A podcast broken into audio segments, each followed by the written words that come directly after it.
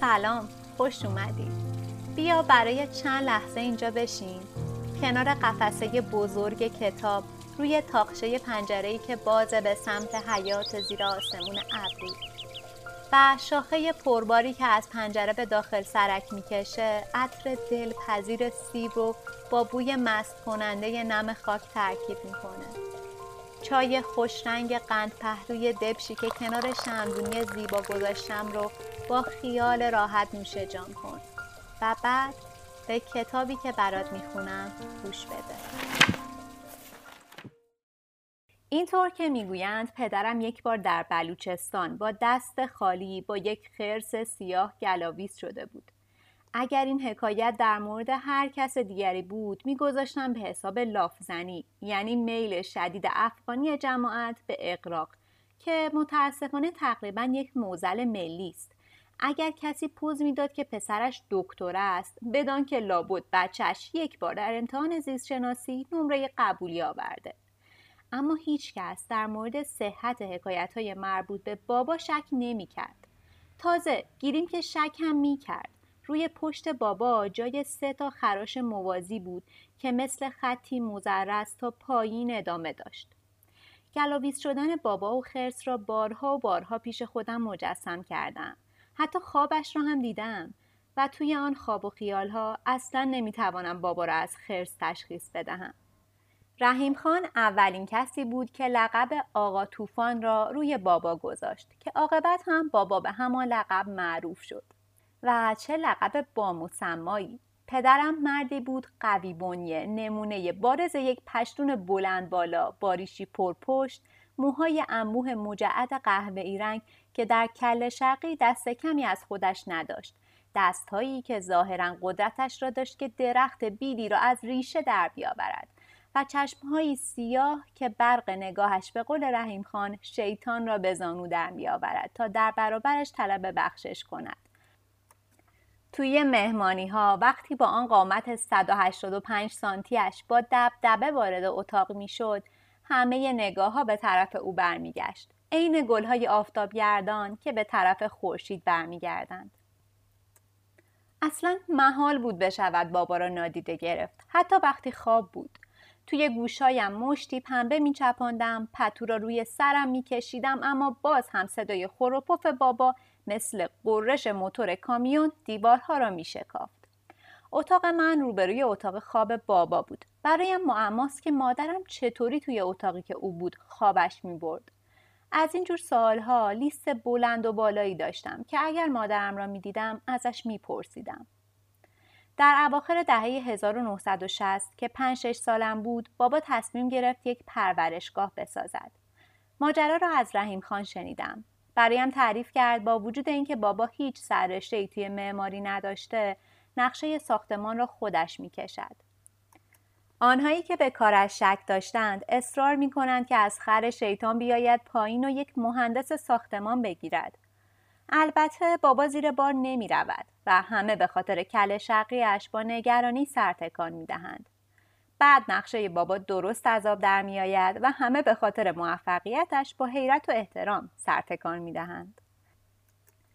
بابا برای ساختن آن پرورشگاه دو طبقه که درست بر خیابان میوند در جنوب رود کابل بود از جیب خودش خرج کرد. رحیم خان به من گفت که بابا کل هزینه پروژه از جمله حقوق مهندس ها، سیمکش ها، لولکش ها و کارگرها را خودش شخصا متقبل شده. بدون اینکه از مسئولین شهرداری که باید سیبیلشان چرب می‌شد اسمی به میان بیاورد. ساختن پرورشگاه سه سال طول کشید. آن موقع هشت سالم بود. روز قبل از افتتاح پرورشگاه خوب یادم هست که بابا مرا با خودش برد به دریاچه غرقه در چند مایلی کابل. به من گفت بروم حسن را هم صدا کنم.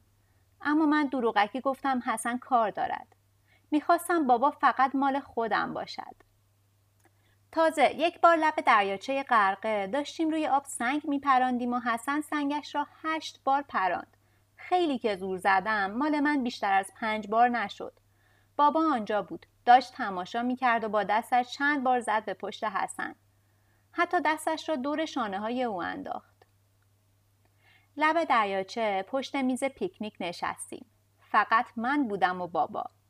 تخم مرغ آبپز و ساندویچ کوفته خوردیم آب دریاچه آبی آبی بود و سطح شیشه مانندش زیر نور آفتاب می درخشید. جمعه ها دریاچه قلقله بود از کسانی که آن روز به اتفاق خانواده از منزل می زدند بیرون. اما آن روز وسط هفته بود و آنجا فقط من و بابا بودیم و یکی دو تا توریست گیس بلند ریشو که از قرار بهشان می‌گفتند هیپی. پاهایشان را آویزان کرده بودند توی آب و قلاب ماهیگیری به دست روی اسکله نشسته بودند. از بابا پرسیدم چرا موهایشان را انقدر بلند می کنند اما بابا قرولندی کرد و جواب نداد. داشت متن سخنرانیش را برای روز بعد آماده می کرد. تون و تون چند صفحه دستنوشته را ورق می‌زد و اینجا و آنجا با مداد چیزهایی یادداشت می‌کرد تخم مرغم را گاز زدم و از بابا پرسیدم این حرفی که یه پسر توی مدرسه به من گفته درست هست یا نه که اگر آدم پوست تخم مرغ بخورد شاش بند می شود. بابا دوباره قرولند کرد. ساندویچم را گاز زدم. یکی از آن توریست های مطلایی کرکر خندید و زد به پشت آن یکی.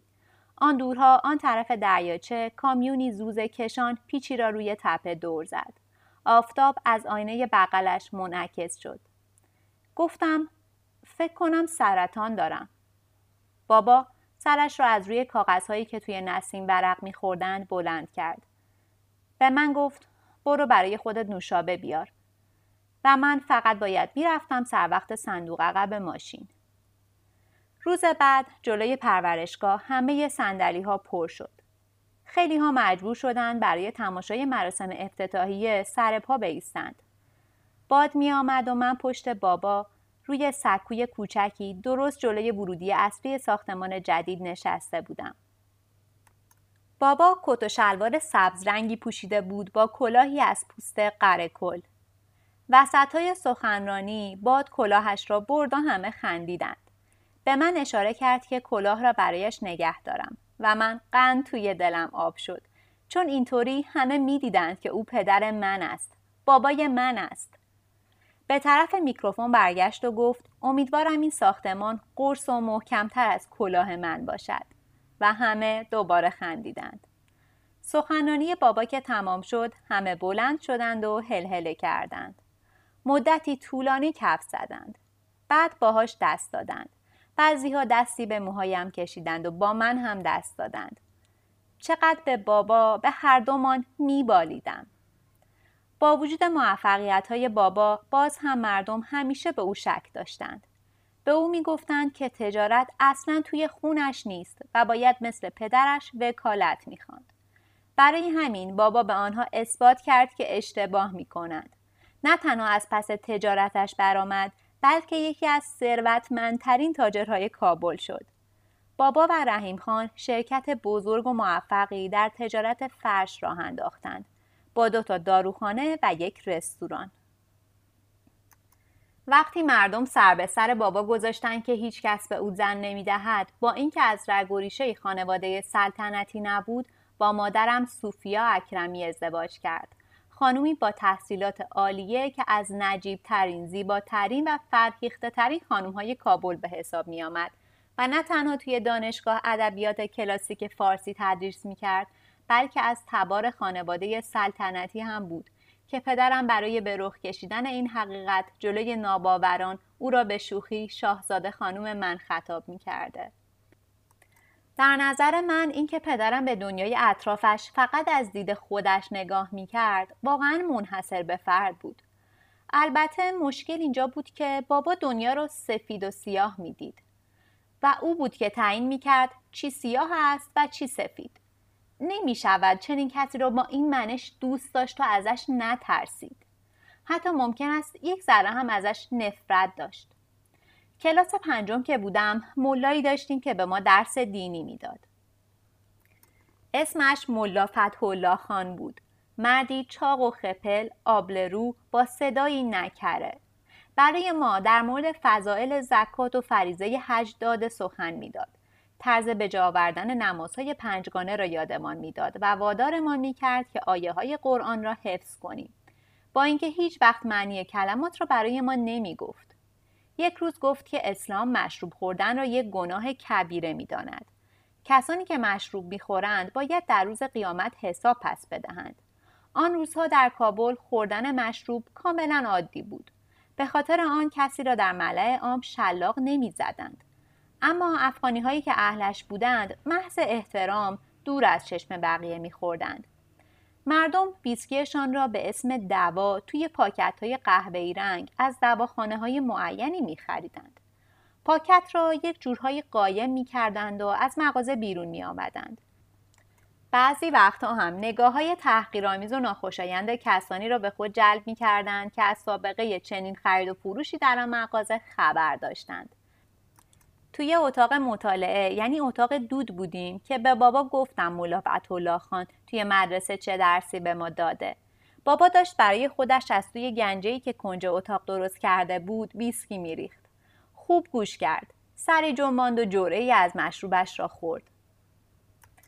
بعد توی کاناپه چرمی فرو رفت لیوانش را گذاشت کنار و بلندم کرد و نشان روی پاهایش.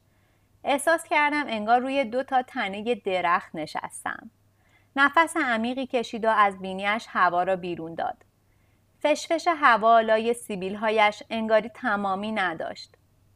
خودم هم نمی‌دانستم که دلم می‌خواهد بغلش کنم یا از ترس جانم بپرم پایین و در بروم. با صدای کلفتش گفت می‌بینم که چیزایی رو که از مدرسه یاد می‌گیری با آموزش های حقیقی قاطی کردی. اما اگه حرفاش درست باشه با این حساب شما گناهکاری بابا. تکه یخی را زیر دندانهایش فشرد. می‌خوای بدونی از نظر بابات گناه چیه؟ بله. بابا گفت پس بذار بهت بگم. اما اول این یکی رو یاد بگیر و خوب گوشاتو باز کن ببین چی میگم. امیر تو هیچ وقت از اون ابله های ریشو چیز به درد بخوری یاد نمی‌گیری. مولا فتح خانو میگی؟ بابا با تکان دادن لیوانش تایید کرد. یخها تلق تلق صدا کردند. همهشونو میگم. توف بریش هرچی انتر حق به جانبه. خنده هم گرفت. تصور توف انداختن بابا توی ریش آن همه انتر حق به جانب یا هرچی خیلی بامزه بود. جرعه ای سر کشید. خدا اون روزو نیاره که افغانستان بیفته دست اینا. خنده کنان گفتم اما ملا فتح خان آدم خوبی به نظر میاد. بابا گفت چنگیز خانم همین فکر رو می‌کرد. ولش کن دیگه حرفشو نزنیم. تو در مورد گناه ازم پرسیدی و من می‌خوام جواب تو بدم. گوشت با منه؟ لبهایم را که به هم میفشردم گفتم بله. صدای خرخری از دماغم در رفت که شبیه خورناس بود. برای همین دوباره خندم گرفت. نگاه خشک بابا روی نگاهم سنگینی کرد و دیگر آنطور نخندیدم. می‌خوام مثل دو تا مرد با هم حرف بزنیم. فکر می‌کنی برای یه بارم که شده از پسش برمیای؟ زیر لب گفتم بله بابا جون. و برای چندمین بار حیرت کردم که بابا با کمترین کلمات می‌تواند بدجوری دلم را بسوزاند. چه لحظه شیرین زودگذری نصیبمان شده بود. خیلی کم پیش می آمد که بابا با من حرف بزند. چه برسه به اینکه من را روی پاهایش بنشاند و من چقدر احمق بودم که آن لحظه را هدر داده بودم. بابا گفت خوبه. اما نگاهش حیران بود. خب هرچی مولا یادت داده رو ول کن. فقط یه گناه وجود داره و سلام. اونم دزدیه. هر گناه دیگه هم نوعی دزدیه. می‌فهمی چی میگم؟ معیوسانه آرزو کردم کاش میفهمیدم و گفتم نه بابا جون. نمی‌خواستم دوباره ناامیدش کنم. بابا با بیحوصلگی آهی کشید. با این کار دوباره دلم را سوزاند. چون او اصلا آدم بیحوصلهای نبود. یادم آمد که تا هوا تاریک نمی‌شد هیچ وقت به خانه نمی آمد. همیشه خدا تنهایی شام می خوردم. وقتی می آمد خانه از علی می پرسیدم بابا کجا بوده. هرچند خودم خوب می دانستم که سر ساختمان بوده. سرکشی به این نظارت به آن. مگر این کارها حال حوصله نمی‌خواست. از تمام آن بچه هایی که داشت برایشان پرورشگاه میساخت متنفر بودم. گاهی وقتها آرزو می کردم کاش همه آنها با پدر و مادرهایشان مرده بودند. بابا گفت اگه مردی رو بکشی یه زندگی رو میدزدی. حق زنش رو از داشتن شوهر میدزدی. حق بچه هاش رو از داشتن پدر میدزدی. وقتی دروغ میگی حق کسی رو از دونستن حقیقت میدزدی. وقتی تقلب می‌کنی حق رو از انصاف میدزدی. می‌فهمی؟ فهمیدم. وقتی بابا شش ساله بود نصفه های شب دوز می‌زند به خانه پدر بزرگم پدر بزرگ که قاضی شریفی بوده با دوز رو در رو می شود. اما دزده با چاقو می‌زند توی گلویش و او را درجا می کشد. از بابا پدرش را می دزدد. فردای آن روز درست قبل از ظهر اهالی شهر قاتل را می گیرند. به منطقه قندوز متواری شده بود. دو ساعت مانده به نماز عصر از شاخه درخت بلوط آویزانش می کنند. این ماجرا را از زبان رحیم خان شنیده بودم نه بابا. همیشه راجع به بابا از دیگران چیزهایی دستگیرم می‌شد. بابا گفت هیچ کاری پستر از دزدی نیست امیر. اگه کسی چیزی رو که مال خودش نیست برداره خواه جون یه آدم باشه خواه یه تکه نان توف بروش. و اگه زمانی همچین کسی به پستم بخوره وای به روزگارش می‌فهمی؟ دیدم عقده بابا در مورد دمار درآوردن از روزگار دوست هم هیجان انگیز است هم ترسناک. بله بابا. حالا پایین. بحث گناه تشنه ترم کرد. دیدم جلوی گنجه لیوانش را پر کرد و من رفتم توی فکر. که حالا کو تا دوباره چنین فرصتی پیش بیاید که ما اینطوری بنشینیم و با هم حرف بزنیم. چون راستش من همیشه احساس می‌کردم بابا یک ذره از من بعدش میآید. و چرا نیاید؟ هرچه باشد من زن دردانش را شاهزاده خانم خوشگلش را کشته بودم. مگر نه؟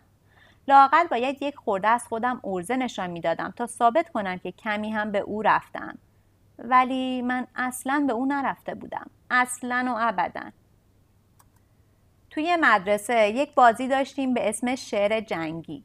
زیر نظر معلم فارسی بازی می کردیم و بازی اینطور بود که تو یک بیت شعر از حافظ می خواندی و طرف مقابلت شش ثانیه فرصت داشت تا با حرف آخر بیت تو بیتش را شروع کند. توی کلاس همه دوست داشتن من توی گروهشان باشم چون آن موقع 11 سالم بود و دهها شعر از خیام، حافظ و یا مصنوی مولوی از حفظ بودم. یک بار من با تمام کلاس مسابقه دادم و بردم. بعدا همان شب جریان را به بابا گفتم. اما او فقط سری جنباند و زیر لب گفت خوبه. اینطوری شد که از بیاحساسی پدرم به کتابای مادر مرحومم روی آوردم. و همینطور به حسن همه جور کتابی میخواندم مولوی، حافظ، سعدی، ویکتور هوگو، ژول مارک توین و یان فلمینگ کتاب های مادرم را که تمام کردم البته نه کتاب های خسته کننده تاریخی که علاقه چندانی بهشان نداشتم بلکه کتاب های حماسی و رمان با پول تو جیبیم شروع کردم به کتاب خریدن هفته یک کتاب از کتاب فروشی دم سینما پارک می خریدم و وقتی قفسه کم آوردم آنها را توی کارتون جا می دادم. خب ازدواج با یک شاعر جای خود دارد اما اینکه آدم پدر پسری باشد که به جای شکار ترجیح بدهد سرش روی کتابهای شعر باشد. خب به گمانم بابا دیگر اینجا را پیش بینی نکرده بود. مردهای واقعی شعر نمی‌خوانند و خدا آن روز را نیاورد که شعر هم بنویسند. مردهای واقعی پسرهای واقعی فوتبال بازی می کنند عین بابا. مثل آن وقتها که جوان بود. تازه همین حالا هم یک جورهای کشته مردهش بود. در سال 1970 موقع ساختن پرورشگاه بابا یک ماه از خیر کار گذشت و به هوای تماشای بازی های جام جهانی از تلویزیون با هواپیما رفت به اصفهان. آن زمان هنوز توی افغانستان تلویزیون نبود. برای اینکه همان علاقه را در من هم بیدار کند اسمم را توی چند تیم فوتبال نوشت. اما من افتضاح بودم. یک خرابکار پردردسر برای تیم خودم.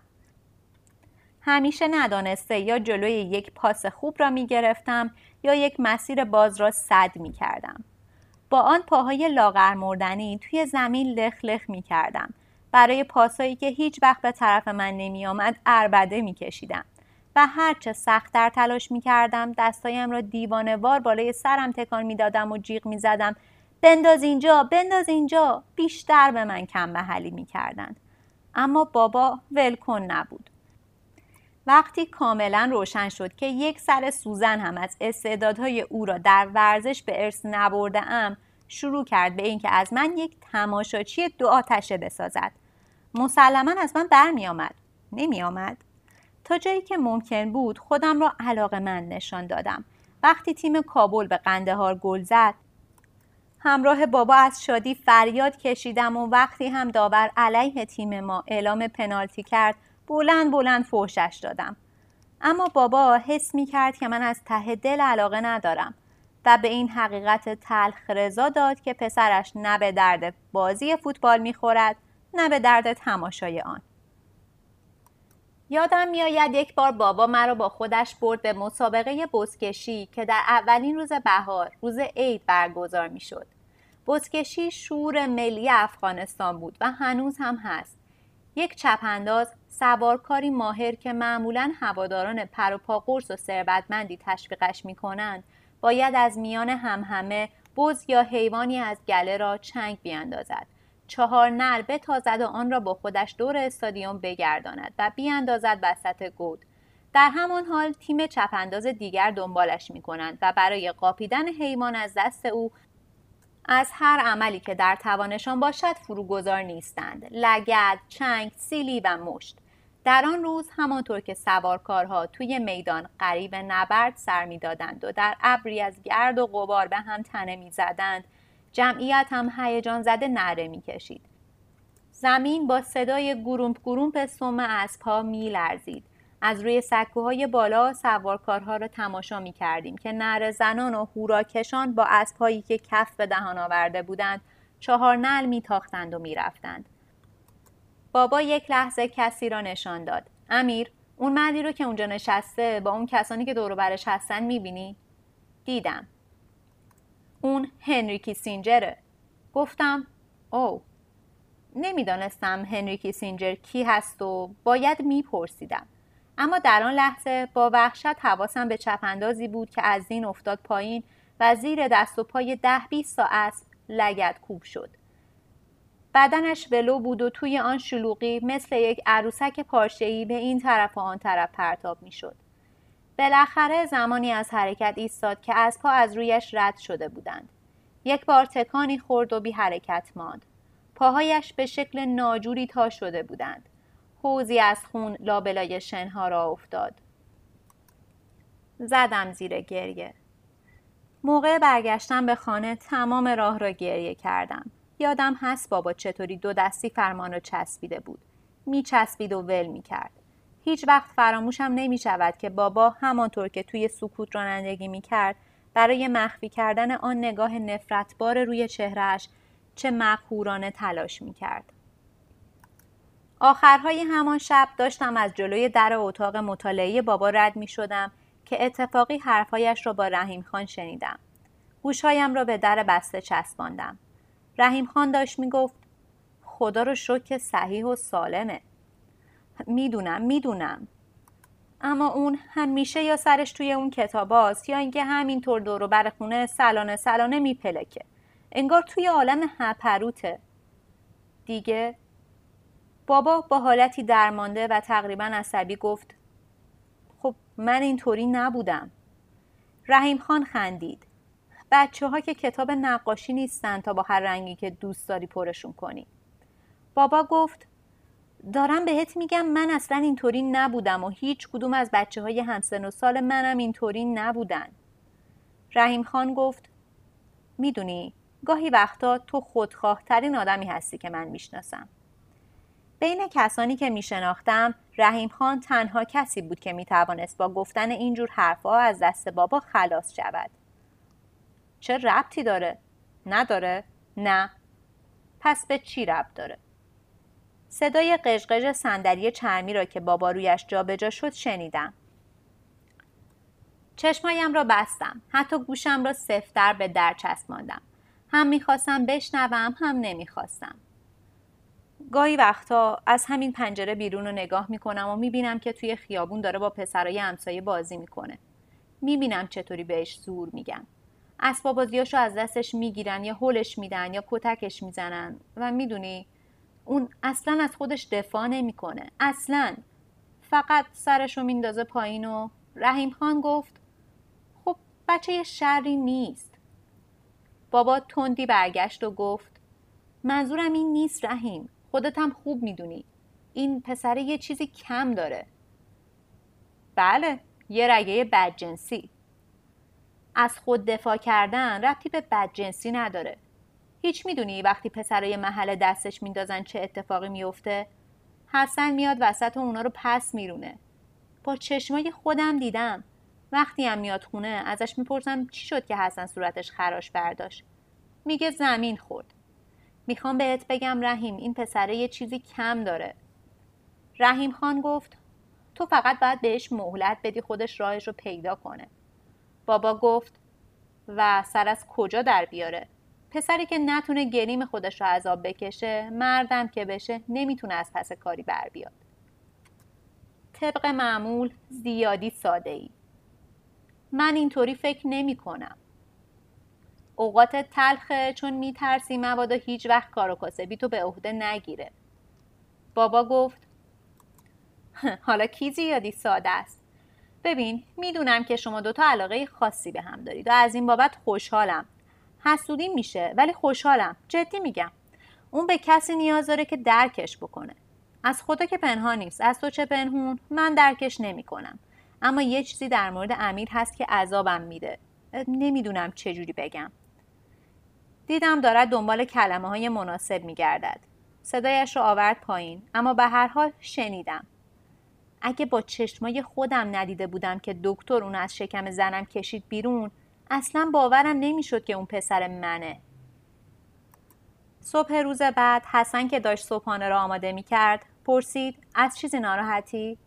سرش تشر زدم و گفتم سرت به کار خودت باشه. رحیم خان در مورد رگه بدجنسی اشتباه کرده بود.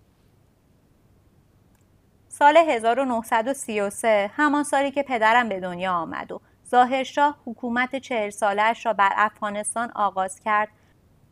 دو برادر دو جوان از یک خانواده ثروتمند و سرشناس کابل می نشینند پشت فرمان فورد پدرشان. نشه هشیش و مست شراب فرانسوی. در جاده پقمان می‌زنند به زن و شوهری هزارهای و آنها را می‌کشند.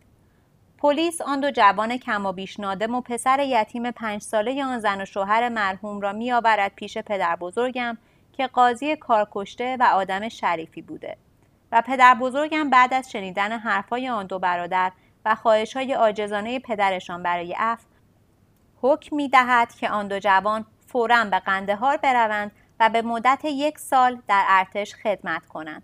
با وجود اینکه خانوادهشان می‌خواست یک طوری معافیت سربازی آنها را بگیرد پدرشان اعتراض می کند اما نه خیلی زیاد.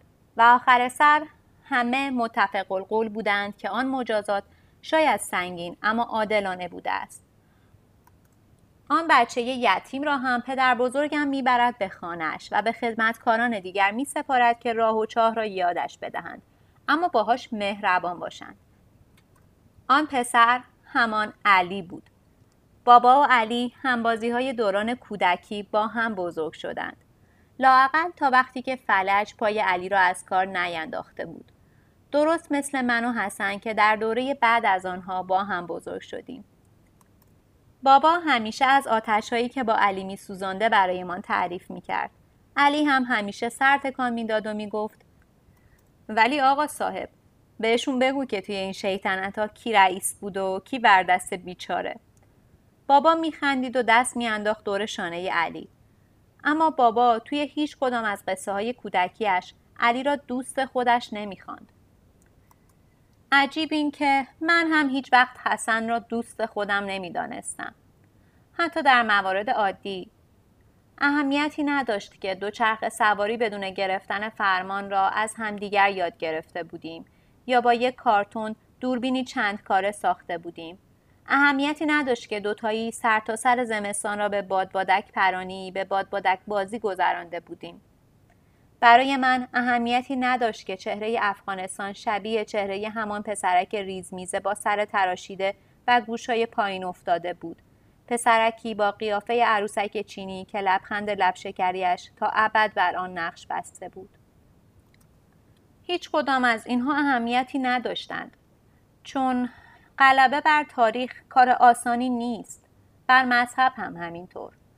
در نهایت من پشتون بودم و او هزاره ای من سنی بودم و او شیعه و هیچ چیزی نمی‌توانست این وضع را عوض کند. هیچ چیز. ولی ما دوتا چهار دست و پا راه رفتن را با هم یاد گرفته بودیم و هیچ تاریخی، قومی، اجتماعی یا مذهبی هم نمی‌توانست این موضوع را عوض کند. من توی دوازده سال اول زندگیم بیشتر اوقات را به بازی با حسن گذرانده بودم. بعضی اوقات تمام کودکیم مثل یک روز بلند و کسل کننده تابستانی به نظر می آید که با حسن می گذرد.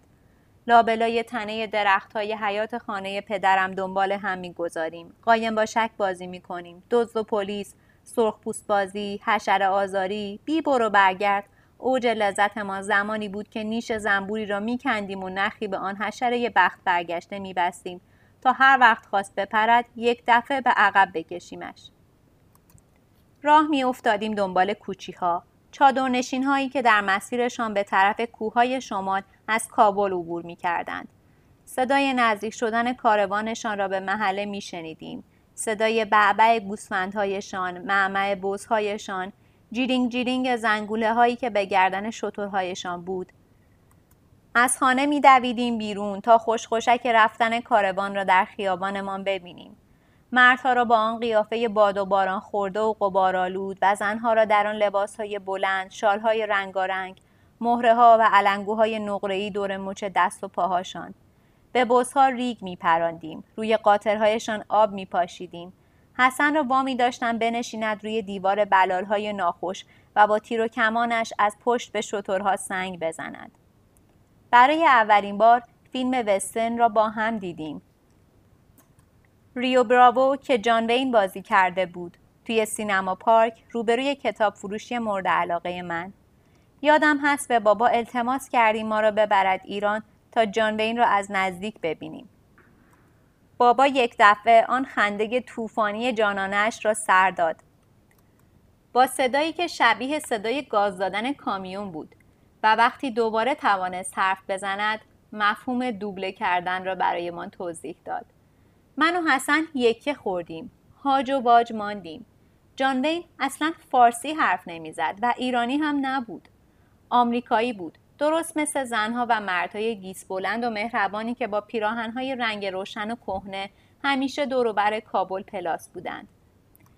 ریو براوو را سه بار دیدیم اما فیلم وسترن مورد علاقه من هفت دلاور را سیزده بار. هر بار وقتی در آخر فیلم بچه های مکزیکی چارلز برونسون را که دیگر معلوم شده بود او هم ایرانی نیست دفن می کردند گریه می کردیم. در قسمت شهر نو کابل در غرب منطقه وزیر اکبرخان توی بازارهایی که بوی نامی دادند پرسه می زدیم. درباره هر فیلمی که تازه دیده بودیم حرف می زدیم و از میان ازدهام پرهیاهوی بازاری ها رد می شدیم. لابلای تاجرها و گداها میلولیدیم از کوچه های باری که پر از لکه های کوچک و کیپ هم بود میگذشتیم بابا به هر کدام از ما ماهیانه ده افغانی می‌داد و ما همه را خرج کوکاکولای گرم و بستنی گلاب با پودر پسته می کردیم. در طول سال تحصیلی برنامه منظمی داشتیم. وقتی من خودم را به زور از رخت خواب بیرون می کشیدم و با بیمیلی و نکنال می رفتم حمام حسن قبلا دست و رو شسته همراه علی نماز صبح خوانده و صبحانه مرا حاضر کرده بود. چای داغ با سه حب قند و یک تکه نان برشته با مارمالاد آلبالو که دوست داشتم و همهاش هم با سلیقه چیده شده بود روی میز غذاخوری. همینطور که میخوردم و به خاطر تکلیف مدرسه قور می‌زدم حسن تختم را مرتب می‌کرد کفشایم را واکس می‌زد لباسی را که آن روز می پوشیدم اتو می‌زد و کتاب و مدادهایم را میگذاشت توی کیفم همیشه موقع اتو کشیدن صدایش را میشنیدم که توی سرسرا برای خودش آواز می‌خواند با صدای تو دماغیش ترانه های قدیمی هزاره ای می‌خواند بعد من با بابا سوار فورد ماستانگ مشکیش می شدیم. ماشینی که همه جا نگاه های رشکامیز را به خود جلب می کرد. چون از همانی بود که استیو مکوین در فیلم بولید سوارش می شد. این فیلم مدت شش ماه توی یک تئاتر روی پرده بود. حسن در خانه میماند و توی کارها به علی کمک می‌کرد. لباسهای چرک را با دست می شستند و توی حیات پهن می کردند. جارو می زدند. از بازار نان تازه می خریدند. برای شام گوشت را آماده می کردند و چمنهای توی حیات را آب می دادند. بعد از مدرسه من و حسن همدیگر را می دیدیم.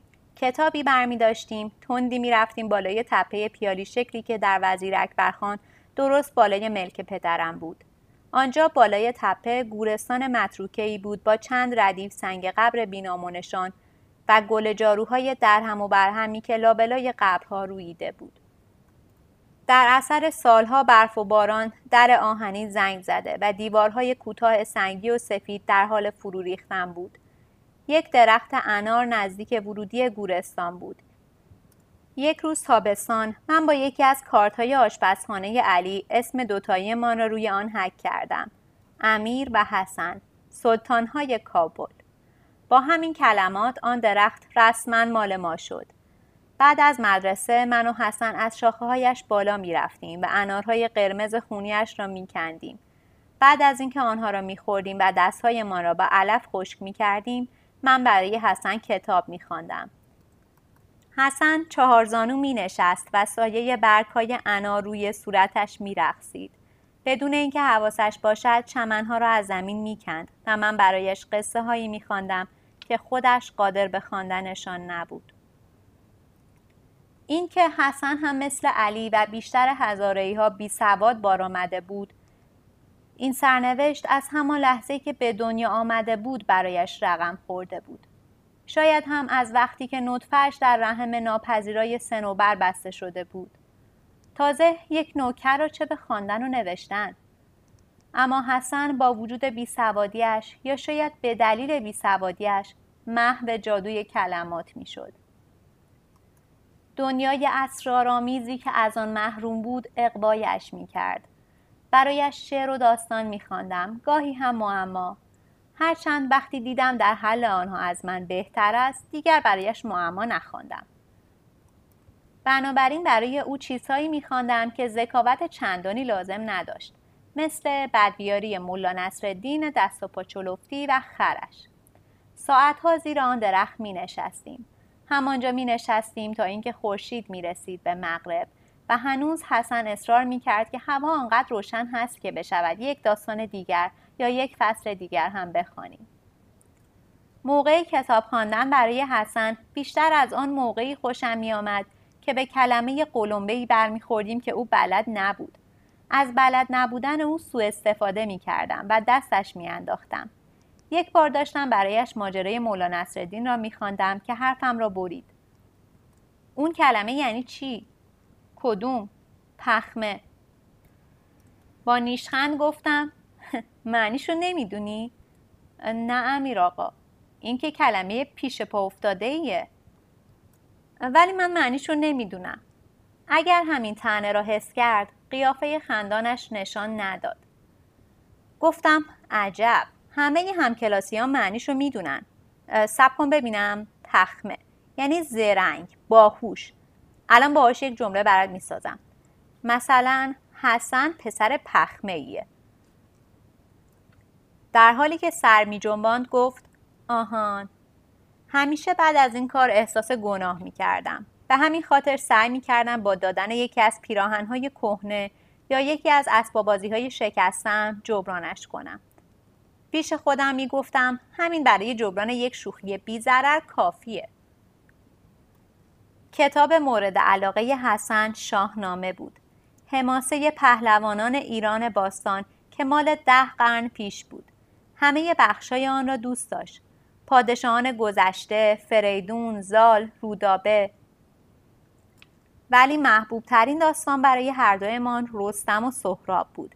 داستان رستم پهلوان و اسب تیزپایش رخش رستم در یک مبارزه به انتقامجوی دلیرش سهراب زخمای کاری وارد می کند اما متوجه می شود سهراب همان پسر گمگشته خودش است. رستم مغلوب درد و رنج حرفای واپسین پسرش را می شنود بدو گفت گرزان که رستم تویی بکشتی مرا خیره بر بدخویی زهر گونه بودم تو را رهنمای نجنبید یک بار مهرت ز جای. کنون بند بگشای از جوشنم برهنه ببینین تن روشنم حسن می‌گفت تو رو خدا دوباره اینجا رو بخونم آقا گاهی که من این قسمت را میخواندم چشمهای حسن پر از اشک می‌شد و من همیشه میماندم که او برای چه کسی گریه می کند. برای رستم دردمند که لباسهایش را جر می دهد و خاکستر بر سرش می ریزد یا برای سهراب نیمه جان که فقط آرزوی مهر پدرش را دارد. من که شخصا در سرنوشت رستم هیچ فاجعه ای نمی دیدم. تازه مگر همه پدرها توی نهانخانه پر رمز و راز قلبشان آرزوی کشتن پسرهایشان را در سر نمی پرورانند. در جولای 1973 یک روز به حسن کلک کوچک دیگری زدم. داشتم برایش کتاب میخواندم که ناگهان از متن داستان گریز زدم. وانمود کردم از روی کتاب می‌خوانم. مرتب صفحه ها را ورق می‌زدم اما مطلب را به کلی عوض کردم. متن داستان را ول کردم و از خودم بافتم. مسلما حسن متوجه نشد. در نظر او کلمات روی کاغذ علامتهایی بودند در هم و بر هم. غیر قابل خواندن و اسرارآمیز.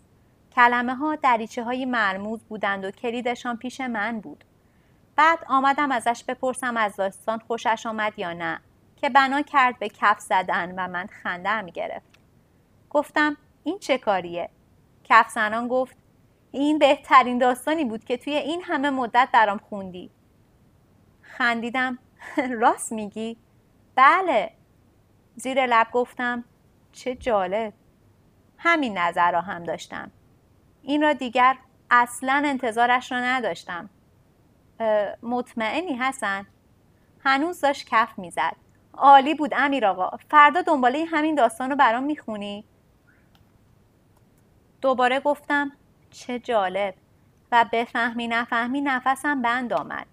حسی داشتم شبیه کسی که در حیات خلوت خانهش گنجی از زیر خاک پیدا می کند. وقتی از تپه پایین می آمدیم افکار زیادی مثل ترقه هایی بر روی چمن در ذهنم منفجر می شد. گفته بود بهترین داستانی که توی این مدت برایم خانده ای. کلی داستان برایش خوانده بودم. حسن داشت از من چیزی می‌پرسید. گفتم چی؟ چه جالب یعنی چی؟ خندیدم. یک دفعه محکم بغلش کردم و لپش را بوسیدم. دوستانه هلش دادم. لبخند زدم. تو یه شاهزاده ای هستن. تو یه شاهزاده ای و من خیلی دوستت دارم. همان شب اولین داستان کوتاه هم را نوشتم. سی دقیقه طول کشید. قصه کوتاه غمانگیزی بود درباره مردی که یک فنجان جادویی پیدا می کند و پی می‌برد که اگر توی فنجان گریه کند اشکایش تبدیل به مروارید می شود. با وجود اینکه از مال دنیا چیزی نداشت اما یک لب داشت و هزار خنده و به ندرت اشک میریخت با این حال راههایی برای غمگین کردن خودش پیدا کرد تا اشکایش او را ثروتمند کنند هرقدر مرواریدها روی هم جمع می شدند اندوه او هم بیشتر می شد. آخر داستان اینطور بود که آن مرد چاقو به دست روی کوهی از مروارید نشسته و بدون هیچ فریادرسی همچنان توی فنجان گریه می کرد. و پیکر بیجان همسر عزیزش را در آغوش گرفته بود. همان شب از پله ها رفتم بالا توی اتاق دود. آن دو ورق کاغذی که داستان را با خط خرچنگ و قورباغه رویش نوشته بودم توی دستم بود. وقتی رفتم تو بابا و رحیم خان داشتن چپق میکشیدند و براندی میخوردند. بابا که روی کاناپه لم داده و دستایش را پشت سرش گذاشته بود گفت چی امیر؟ دود آبی رنگی دور بر صورتش موج می‌زد. برق نگاهش گلویم را خشکاند. سینهام را صاف کردم و بهش گفتم که یک داستان نوشتم. بابا سری جنباند و لبخند کمرنگ و تصنعی تحویلم داد. گفت خوبه. خیلی خوبه. نه؟ بعدش دیگر هیچی. فقط از آن طرف ابر دود نگاهم کرد. شاید آنجا ایستادنم یک دقیقه نشد اما تا به امروز آن یک دقیقه یکی از طولانی ترین دقایق زندگیم بوده. ثانیه ها به کندی میگذشت. بین هر کدامشان فاصله ای به اندازه ابدیت بود. هوا سنگین دم کرده و تقریبا خشک شد. نفسهایم به شماره افتاد. بابا همین طور به من زل زد و از من نخواست که بخوانم. مثل همیشه رحیم خان بود که به دادم رسید. دستش را دراز کرد و با لبخندی که هیچ اثری از ساختگی بودن در آن نبود مرا مورد لطف خودش قرار داد. امیر جان میشه بدی به من خیلی دوست دارم بخونمش. بابا وقتی اسمم را صدا می کرد خیلی کم کلمه تحبیب جان را به کار می برد. بابا شانه بالا انداخت و سر پا ایستاد. به نظر می آمد او هم راحت شده. انگار رحیم خان به داد او هم رسیده بود. آره بده به کاکا رحیم. من میرم بالا حاضر شم. و با این حرف از اتاق بیرون رفت. بیشتر اوقات بابا را در حد مقدسات عالم می پرستیدم. اما در آن لحظه آرزو کردم کاش می توانستم رگهایم را باز کنم و خون لعنتی او را از بدنم بیرون بکشم. ساعتی بعد هوا رو به تاریکی می رفت که آنها دوتایی سوار ماشین پدرم شدند و رفتند به یک مهمانی. رحیم خان وقتی داشت بیرون می‌رفت جلوی من چند باطمه زد و داستانم را به همراه یک تکه کاغذ تا شده به من داد. تبسمی کرد و چشمکی زد. مال توه. بعدم بخونش. بعد مکسی کرد و یک کلمه دیگر هم گفت که همان یک کلمه تا کنون بیشتر از تحسین هر ویراستار دیگری به نوشتن ترغیبم کرده است. این کلمه براوو بعد از رفتن آنها روی تختم نشستم و آرزو کردم کاش رحیم خان پدر من بود. بعد به بابا فکر کردم و به سینه ستبرش و حس خوبی که وقتی در آغوشم می گرفت به من دست می‌داد. به بوی برود که هر روز صبح می‌زد و به ریشش که صورتم را مورمور می کرد. یک دفعه احساس گناه چنان وجودم را فرا گرفت که جست زدم توی حمام و توی دستشویی بالا آوردم. آخرهای همان شب توی رخت خواب خودم را جمع کرده و چندین و چند بار یادداشت رحیم خان را خواندم. نوشته بود امیر جان از داستانت بسیار لذت بردم. ماشالله. خداوند استعداد خاصی به تو عطا کرده. حالا دیگه وظیفه توه که این استعداد رو شکوفا کنی. چون کسی که استعداد خدادادی خودش رو هدر بده آدم بیشعوریه. داستان تو با گرامری صحیح و به سبکی جالب نوشتی. اما تاثیرگذارترین نکته داستان تو کنایه آمیز بودن اونه. شاید حتی معنی این کلمه رو هم ندونی اما یک روز یاد می‌گیری. این همون چیزیه که بعضی از نویسندگان بعد از عمری نوشتن دنبالش میرن و اصلا بهش نمی‌رسن. تو در اولین داستان به اون رسیدی. در خونم به روت بازه و همیشه خواهد بود امیر جان. آماده شنیدن هر داستان دیگه ای از تو هستم. براو. دوست تو رحیم. با قوت قلبی که از یادداشت رحیم خان گرفتم داستان را قاپیدم و با عجله از پله ها به طرف سرسرا که علی و حسن آنجا روی تشکی خوابیده بودند رفتم. فقط همان یک دفعه بود که آنها توی خانه خوابیده بودند. بابا خانه نبود و علی باید از من مراقبت می کرد. حسن را چند بار تکان دادم تا بیدار شد و ازش پرسیدم دلش می‌خواهد یک قصه بشنود چشمای خوابالودش را مالید و کشاله کرد. حالا ساعت چنده؟ در حالی که خدا خدا می کردم علی را بیدار نکرده باشم یواشکی گفتم ساعت رو ول کن این قصه یه چیز دیگه است خودم اونو نوشتم گل از گل حسن شکفت بلا فاصله پتو رو از رویش کنار زد و گفت پس شنیدن داره توی اتاق نشیمن کنار شومینه مرمرین قصه را برایش خواندم. این دفعه دیگر از شیطنت بازی و گریز زدن خبری نبود. کار خودم بود. از بسیاری جهات حسن شنونده ای تمام ایار بود. توی بحر قصت می‌رفت و قیافش با تغییر لحن داستان تغییر می‌کرد. جمله آخر را که خواندم بی سر و صدا برایم کف زد. ماشاءالله امیر آقا براوو داشت بال در می آورد. برای دومین بار مزه عکس عمل مثبت را چشیدم. چه مزه شیرینی داشت. گفتم خوشت اومد؟ حسن گفت انشاءالله یک روز نویسنده بزرگی میشی و همه مردم دنیا داستانهاتو می‌خونن. از این حرفش خوشم آمد و گفتم داری گندش می‌کنی حسن. با اصرار گفت نه تو آدم مشهور و بزرگی میشی. بعد مکسی کرد. انگار می‌خواست چیز دیگری بگوید. حرفهایش را سبک و سنگین و سینه اش را صاف کرد. با خجالت گفت ولی اجازه میدی در مورد این داستان یه سوالی بپرسم؟ البته. شروع کرد. خب حرفش را خورد. گفتم بگو حسن. لبخند زدم. هرچند نویسنده نگران درونم ناگهان شک کرد که می‌خواهد بشنود یا نه. گفت میشه بپرسم برای چی اون مرد زنشو کشت؟ اصلا چرا باید؟ حتی غمگین می‌شد تا اشکش در میومد. نمی‌شد پیاز بو کنه جا خوردم.